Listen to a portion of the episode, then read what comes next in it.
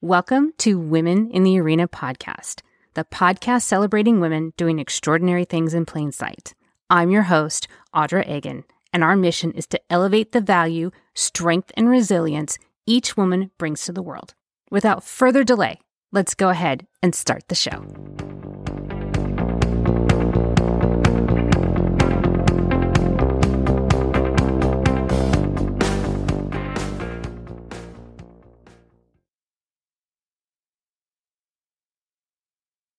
Welcome in, everyone, and thank you so much for joining me again this week. This week, we're going to tackle a pretty difficult subject, a subject that hasn't been discussed nearly enough. It is starting to become more in popular discussions and is starting to become a more standard discussion, but still, we have a long way to go. I am speaking today with Pamela Bonilla, and she is a licensed professional counselor she also has a master's of science in professional counseling. Her particular emphasis is in child and adolescent disorders. She has a private practice and is working on a new brain science that she's going to discuss with us today. It is my pleasure and my honor to introduce to you Pamela Bonilla. Pamela, thank you so much for being here and welcome to the show. Thank you so much for having me, Audra. It's really a pleasure.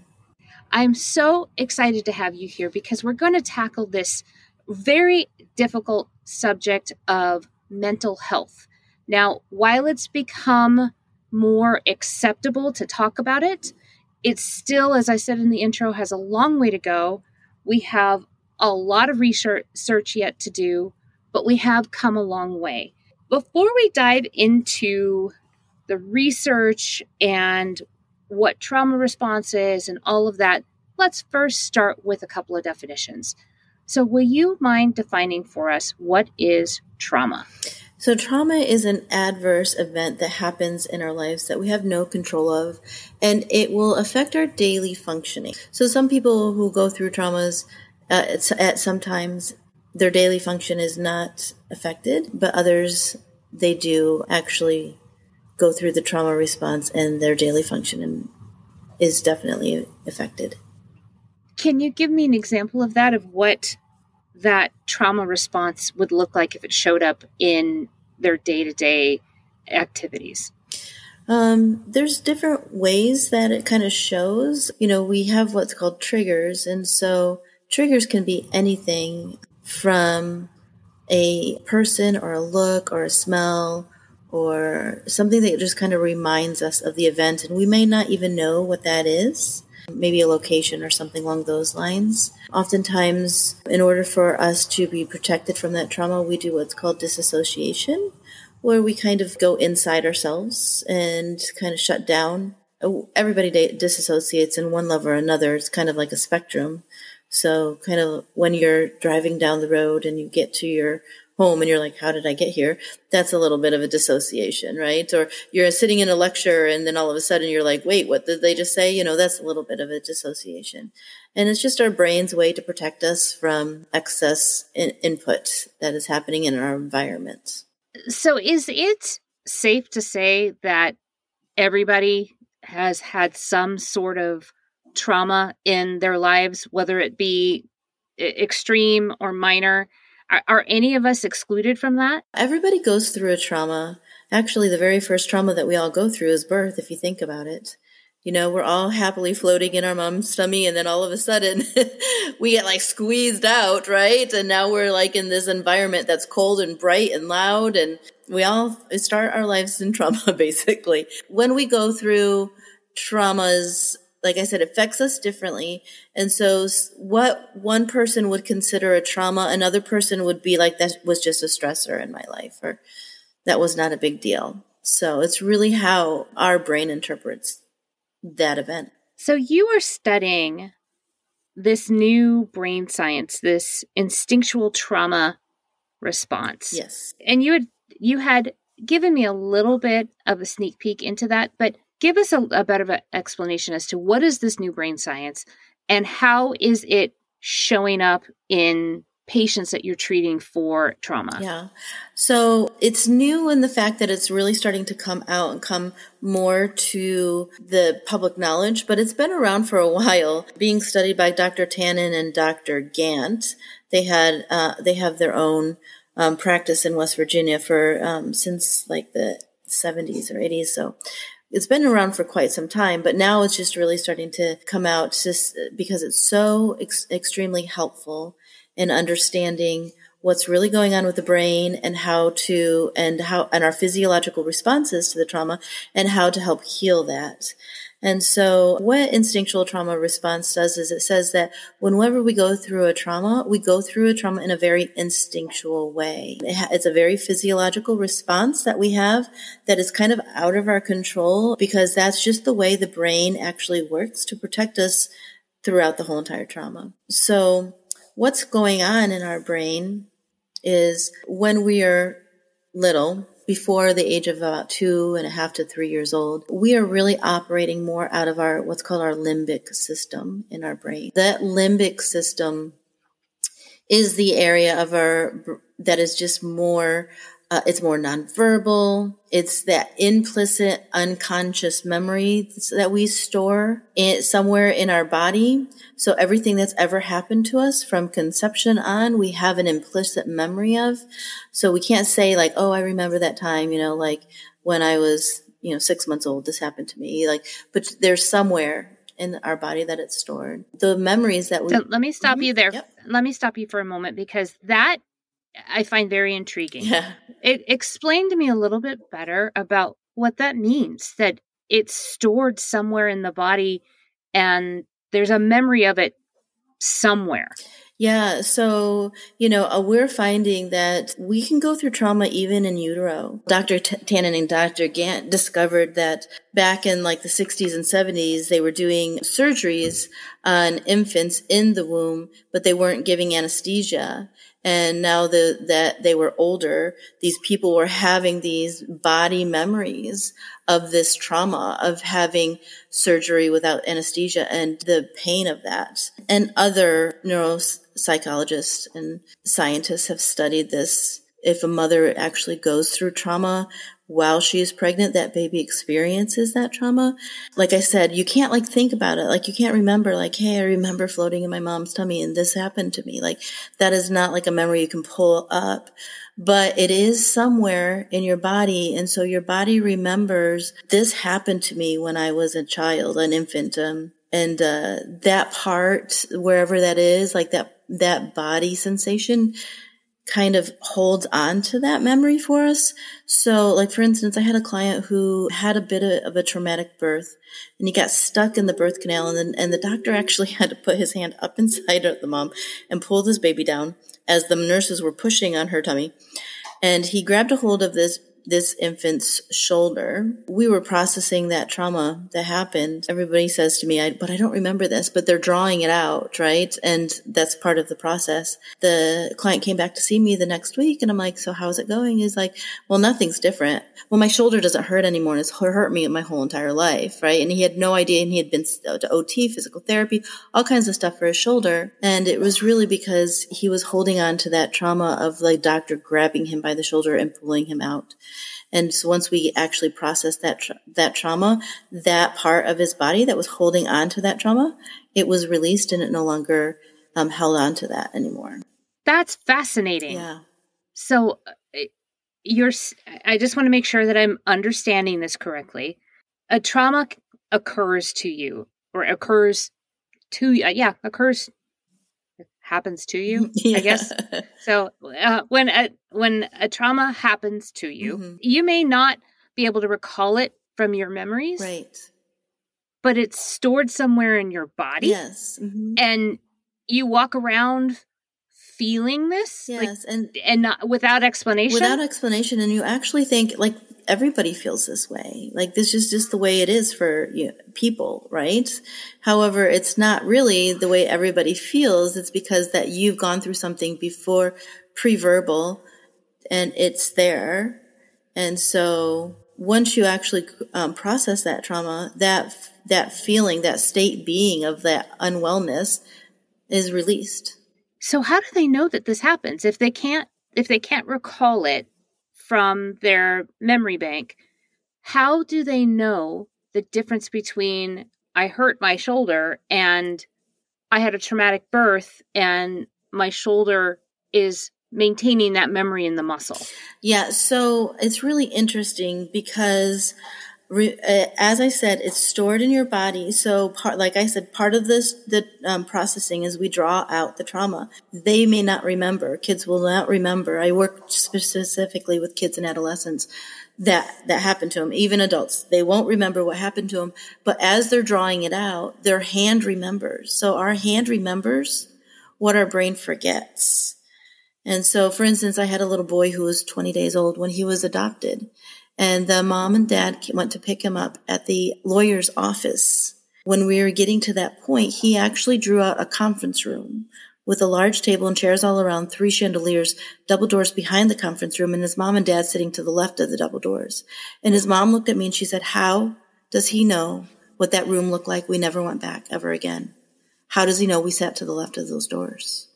Because our brain, our hand remembers what our brain forgets.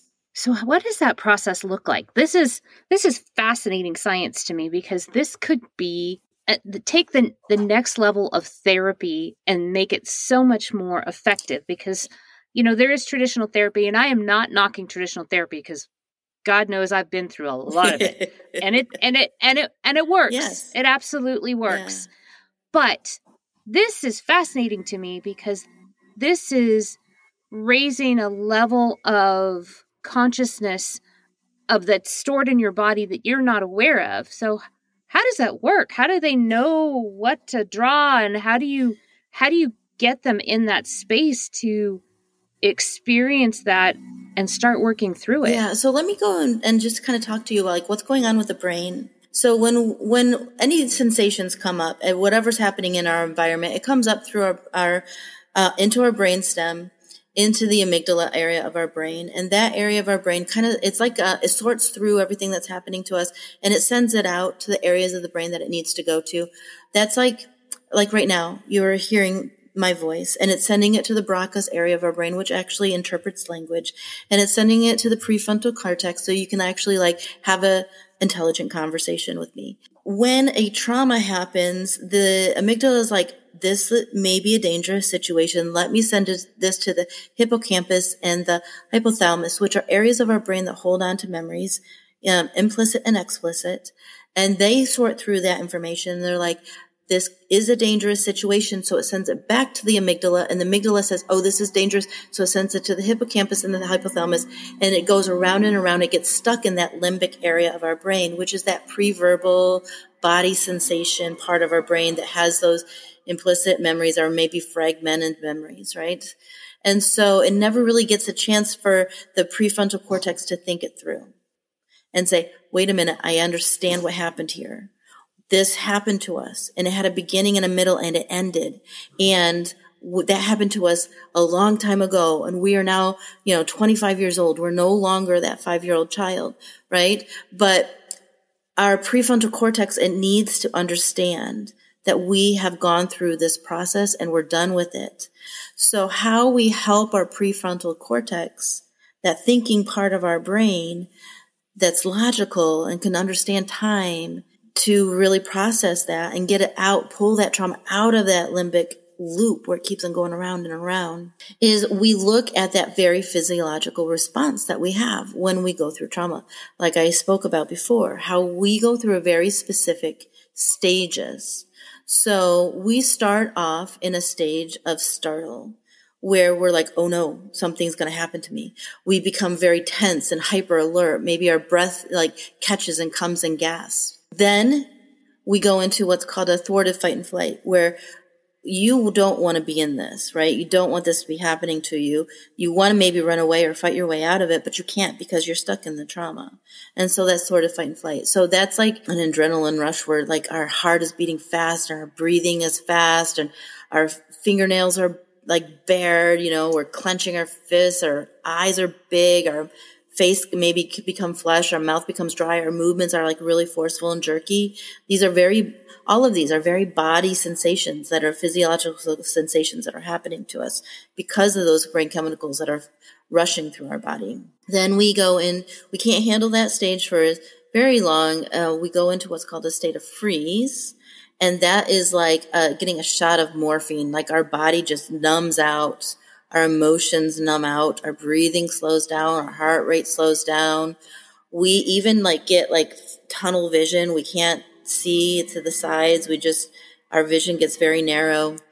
And we feel like we may even be dying in that stage. After that happens, because of those huge chemical uh, influxes in our brain, um, we go into what's called an altered state of consciousness uh, where things just don't feel re- real anymore. We feel like we might be dreaming. We lo- lose connection with our body. Uh, maybe we feel our body is like really, really small or super, super big, or maybe we feel like we're up here and we're looking at our body and everything happening to us down there. Or it even um, affects like our sense of time, where like time feels like it's speeding up. We're just like everything's going fast, or it's like slow down. And then after that, we go into what's called automatic obedience and this is kind of like a doing without thinking. So like if you've ever been in an accident, you'll have helpers come up like the policemen or the firefighters and they'll say, look at me, don't move, right? And you're just doing what they're telling you to do. Or maybe it's a doctor who's telling you, you know, stay still or something along those lines. You're just listening to the authorities and they're, you're just you're not your brain isn't thinking you're just letting them do the thinking for you. However sometimes we go through traumas and we're on, on our own in those things. And so it's more of our brain saying get us out of here. And you're just like automatically like on autopilot very robotic trying to get yourself out of the trauma. And then you're starting to come out of the trauma and so um, you go into what's called a self repair. And that is like your body is starting to come back online. Remember when I said when we're in a freeze, how like our body numbs out? Well, maybe now we're starting to feel the pain of the trauma. To we're doing things to make ourselves feel better. Maybe we're sleeping or eating or drinking or or whatever that is, you know, that we do to make ourselves feel better. And um, also during this time, our eh, there may be times when our brain actually does a really great thing for us, especially if we're very very young, and it completely disassociates us from the trauma, and we completely have amnesia about it, and we forget it. How fast does that all happen? I mean, I, the way you're describing it to me, it sounds like a long time, but I'm I, as you're speaking and describing it, I'm thinking of certain situations that I've been in, and it happened what felt like in an instant. Yes. So what is the time frame actually happening that your brain is processing through all of this information all at once? Well, you know, like our our lower brain sends uh, signals to our cortex in 500 milliseconds. It's like it's quicker than a snap, right? And so we can go through a trauma in in it like you said in an instant we can go through that whole entire thing or it can just extend out forever you know? Like if you've been in like a car accident or something that kind of a thing takes a long time to go through and it extends out. And there's times too when we go through more complex traumas where it's like the same trauma happens to us over and over and over again throughout our lives or throughout a period a long you know period of years so it really just depends on what the trauma is and how our brain ex- experiences that. So I want to shift it to focusing on adults. I know that your specialty mm-hmm. is children and adolescents, but I know that there are lots of adults walking around that have un- have traumas that they haven't dealt with. How if they have these traumas and and like I said everybody's got them in some way shape or form, what's the result of not dealing with them? If they're carrying all of this with them, how does that show up in their life? Because from what you're telling me, it's not just mentally that it's affecting you, it's physically. Yes, yeah. So that means something must be happening to them yes. from a day to day basis, even in their body. Well, what happens when we go through a trauma especially if we go through a trauma like over and over again, is we get stuck in a fixed state of one of those uh, tra- stages of trauma. And so, like, if we're stuck in a fixed state of startle, that often looks like ADHD, ADD, anxiety. If we're stuck in a fixed state of thwarted fight and flight, that looks like conduct disorder, oppositional defiance disorder, Um, if we're stuck in a fixed state of freeze, that looks like depression. If we're stuck in a fixed state of altered state of consciousness, that looks a lot like, um, like maybe even schizophrenia or some type of disassociation, dis, uh, DID disorders. Uh, if we're stuck in a fixed state of automatic obedience, that looks a lot like codependency and personality disorders. And if we're stuck in a fixed state of self repair, that looks a lot like addictions, compulsive disorders, eating disorders, if we remember, every single one of those states have a um, body sensation. So we can even get stuck in those body sensations. And that looks a lot like chronic pain, fibromyalgia, things like that. And so if we, if you do go through and you process those traumas using instinctual trauma response, we see that a lot of these, well, for my, for my clients as kids and then also for adults, those mental health disorders that they're being diagnosed with actually kind of just goes away because it's really not chemical imbalance in the brain. It's more of a trauma response. Wow. Yeah. That is stunning. That is stunning science because there are, I mean, think about all the people you know. Yeah. Somebody, somebody in some way, shape, or form experiences any and all of the disorders that you just mentioned. Yeah. I mean, I I've not made any secret of my time with counseling and how it has really saved my life. However, I don't know that I've ever revealed that I'm on an anti-anxiety medication and I probably will be on it the rest of my life because I'm so high strung. People call it type A personality, whatnot. This medication just makes me normal ish, right, right. so to speak.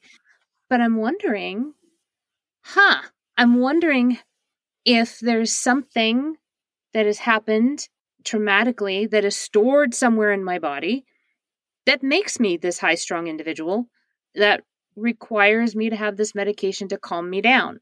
So let me use me as a, a test subject because I don't know anybody better than me. Okay. so if an, if an adult came, an adult like me came to you, said exactly what I just said. I have I'm high anxiety. I'm a type A personality. I'm a push, push, push, go, go, go. And the flip side of that is nothing ever feels good enough. I don't feel like I've ever achieving enough. I don't feel like I'm ever, com- I, I'm never good enough to compete at the top levels. Although in reality, I absolutely am. But my brain tells me no.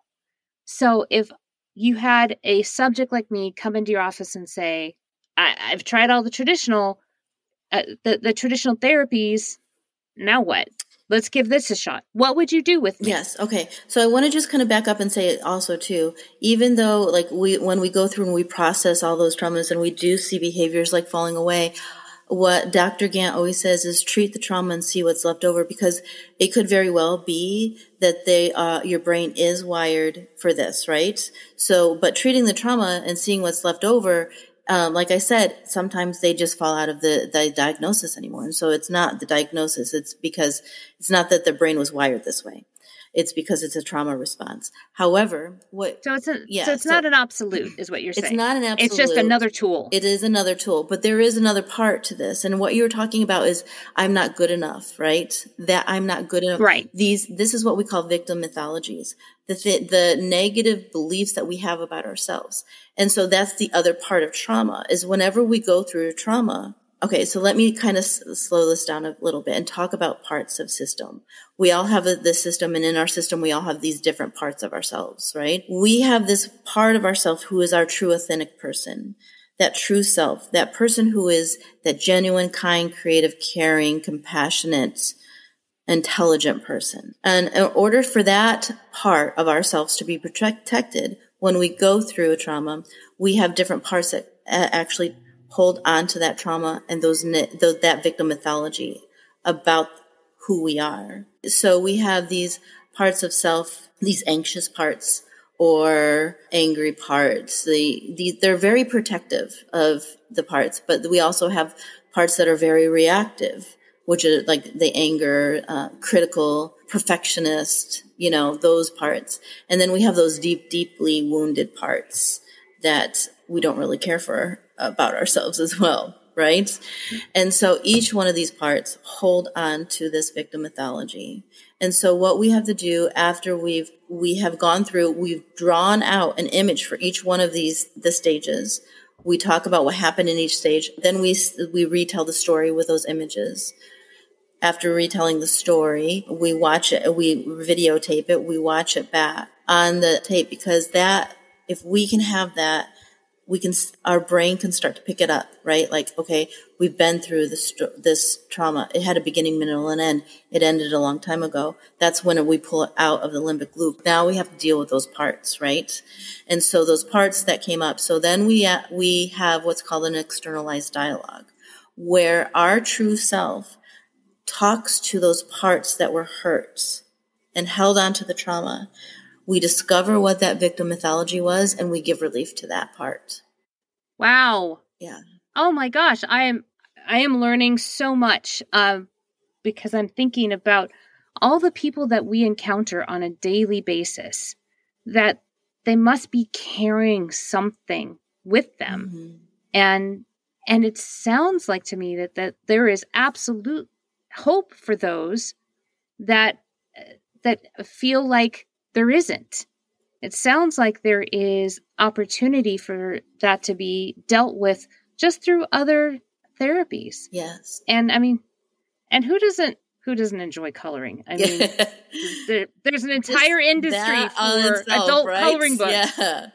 Yeah. Right? I mean, I mean, I have several adult coloring books because like I mentioned before, I am high strung and I need and I need to calm myself down at times. And sometimes the very act of having a pencil or a crayon in my hand and putting it on paper automatically brings down my blood pressure. Mm-hmm.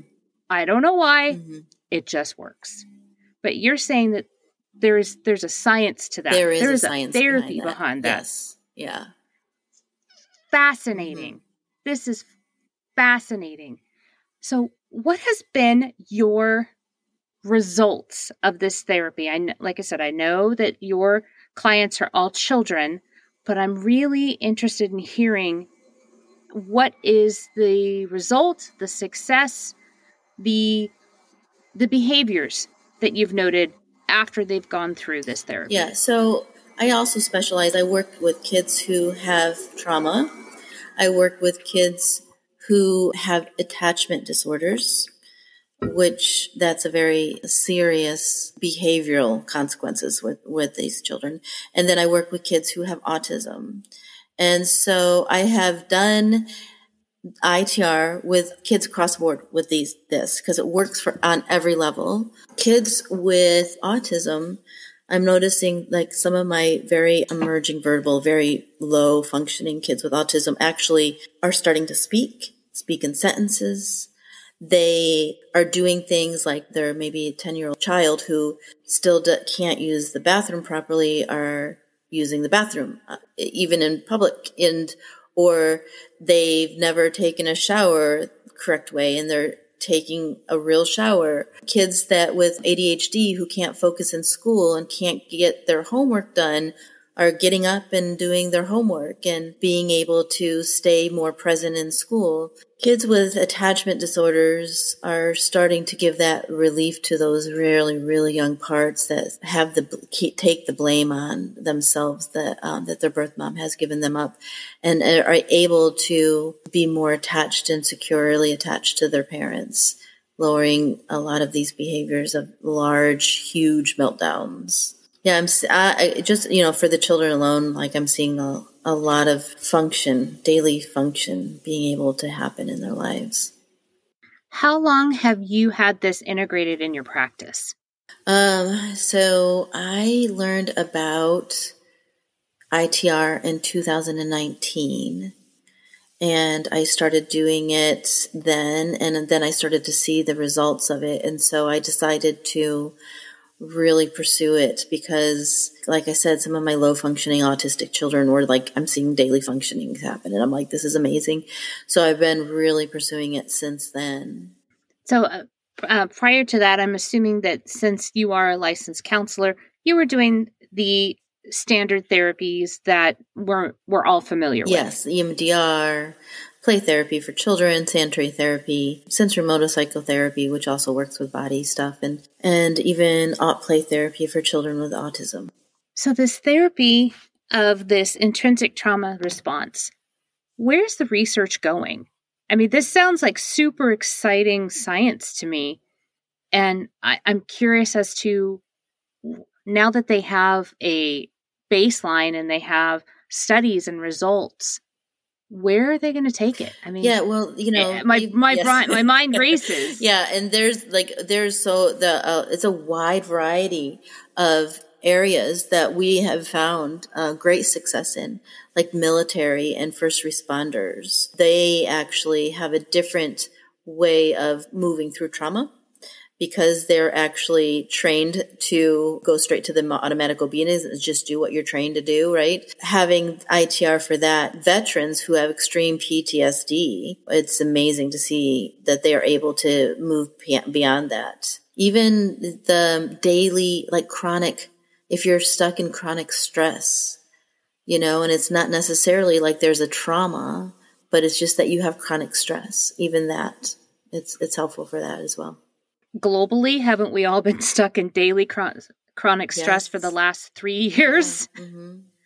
I mean, I don't know if anybody in the audience or if yourself have noticed that anytime you go into public, it's uncomfortable. At least that's what I'm experiencing is that it's not people are on edge and it's there's this energy of anxiety everywhere you go and i can i can only attest to it that for the last three years we've been living in this weird altered universe. We are in the upside down. Yes. Yeah. Yeah. And people are stuck in that fear response. And when you're stuck in that fear response those parts of self come up to protect true self. And so everybody's talking through their parts and parts are not they're trying so hard to be helpful, right? Because that's what their job is to try and help you, but they they live in a dysfunction and they're not extremely helpful. So what we want to do is we want to help those parts become more helpful, right? Because like we don't want to get rid of anger because anger is a very important part of um, helping us with uh, understanding the world around us. Even anxiety is an extremely important part of understanding like something's going on that we really need to pay attention to right now. So it's not like we want to get rid of these parts. We just want to make the, the parts more helpful and, and more functional. More cohesive yeah. and do what they are for rather than working against us. Yes, exactly. Mm-hmm.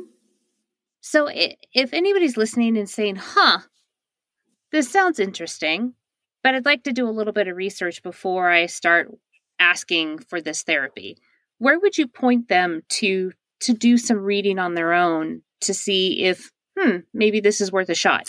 Yeah, so you can go to helpfortrauma.com. That is the website for instinctual trauma response. And on that website, there are a lot of extremely helpful videos to really get to give you an understanding of how instinctual trauma response works and different testimonials of um, various people from all walks of life talking about their experience going through instinctual trauma response. People who've been in trauma for year, uh, trauma therapy for years and years and years and never getting any relief, doing instinctual trauma response and having, now they can live a, a daily life that's, that's happy and functioning. So yeah, like lots of, lots of things like that you can see on, on their um, website. And if they wanted to connect with you and ask you questions, maybe even want to inquire about some therapy for their children, because I know that your specialty is child and adolescent, how would they reach you? Um, you can go to my website at compassionateheartcc.com and you can contact me. I have all my contact information on the website through my email and my work phone number. Uh, my email is Pamela Bonilla at compassionateheart.com. I'll make sure that there's a link in the show notes. So if anybody wants to reach out to you, they have all the contact information. Yeah. I have learned so much in our conversation, and I've only gotten to spend 45 minutes with you. I I mean this is this sounds like it could be a game changer for many of us walking around. And I'm fascinated by the science. Uh, I think I want to go do some research on my own just to to read about it and watch the use cases and see what what else it has done. So thank you for the education. Thank you for the hope. Yeah. Um, and I want to I, I, want to step back from the mic for a moment because I want to give you an un- uninterrupted opportunity to have a lasting statement to the audience. There's hope for trauma. We experience trauma and it can affect us. And trauma can be healed. You don't have to stay in that trauma response and in your triggers. You can move through this and past this, and you can live a happy and abundant life. I couldn't have said anything better than that mm-hmm. because you left everybody with hope and a way. Thank you for joining me today. Thank you for the education. Thank you for tackling such a difficult subject that was really really unspoken about for a very long time. And it shows. It shows we haven't talked about it for a very long time. And thank you for being one of those champions to bring it to the forefront and doing something about it. Thank you for your work and thank you for your time and being here with me today. Thank you so much for having me. I appreciate this opportunity to be able to get the world out, word out that yes, you can get help for your trauma. Thank you. And I want to thank all of you for listening and we'll see you again next time. This is just the beginning.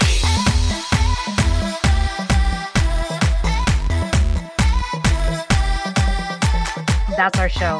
I am so grateful for each and every one of you and your unwavering support and your continued belief in this movement that has become much bigger than me, much bigger than just a podcast. It has become this forward momentum that we are all doing together. If you are ready, or you know somebody that is, that is ready to tell your story and share your value with the world, please connect with me. You can reach me at audra at womeninthearena.net. I am so honored and thankful that you will share your story with me, and I'll make sure that it is well taken care of. I will never stop thanking each and every one of you, and I cannot wait to talk to you again next week as we share another woman's story and we celebrate her doing extraordinary things in plain sight. We'll see you next time.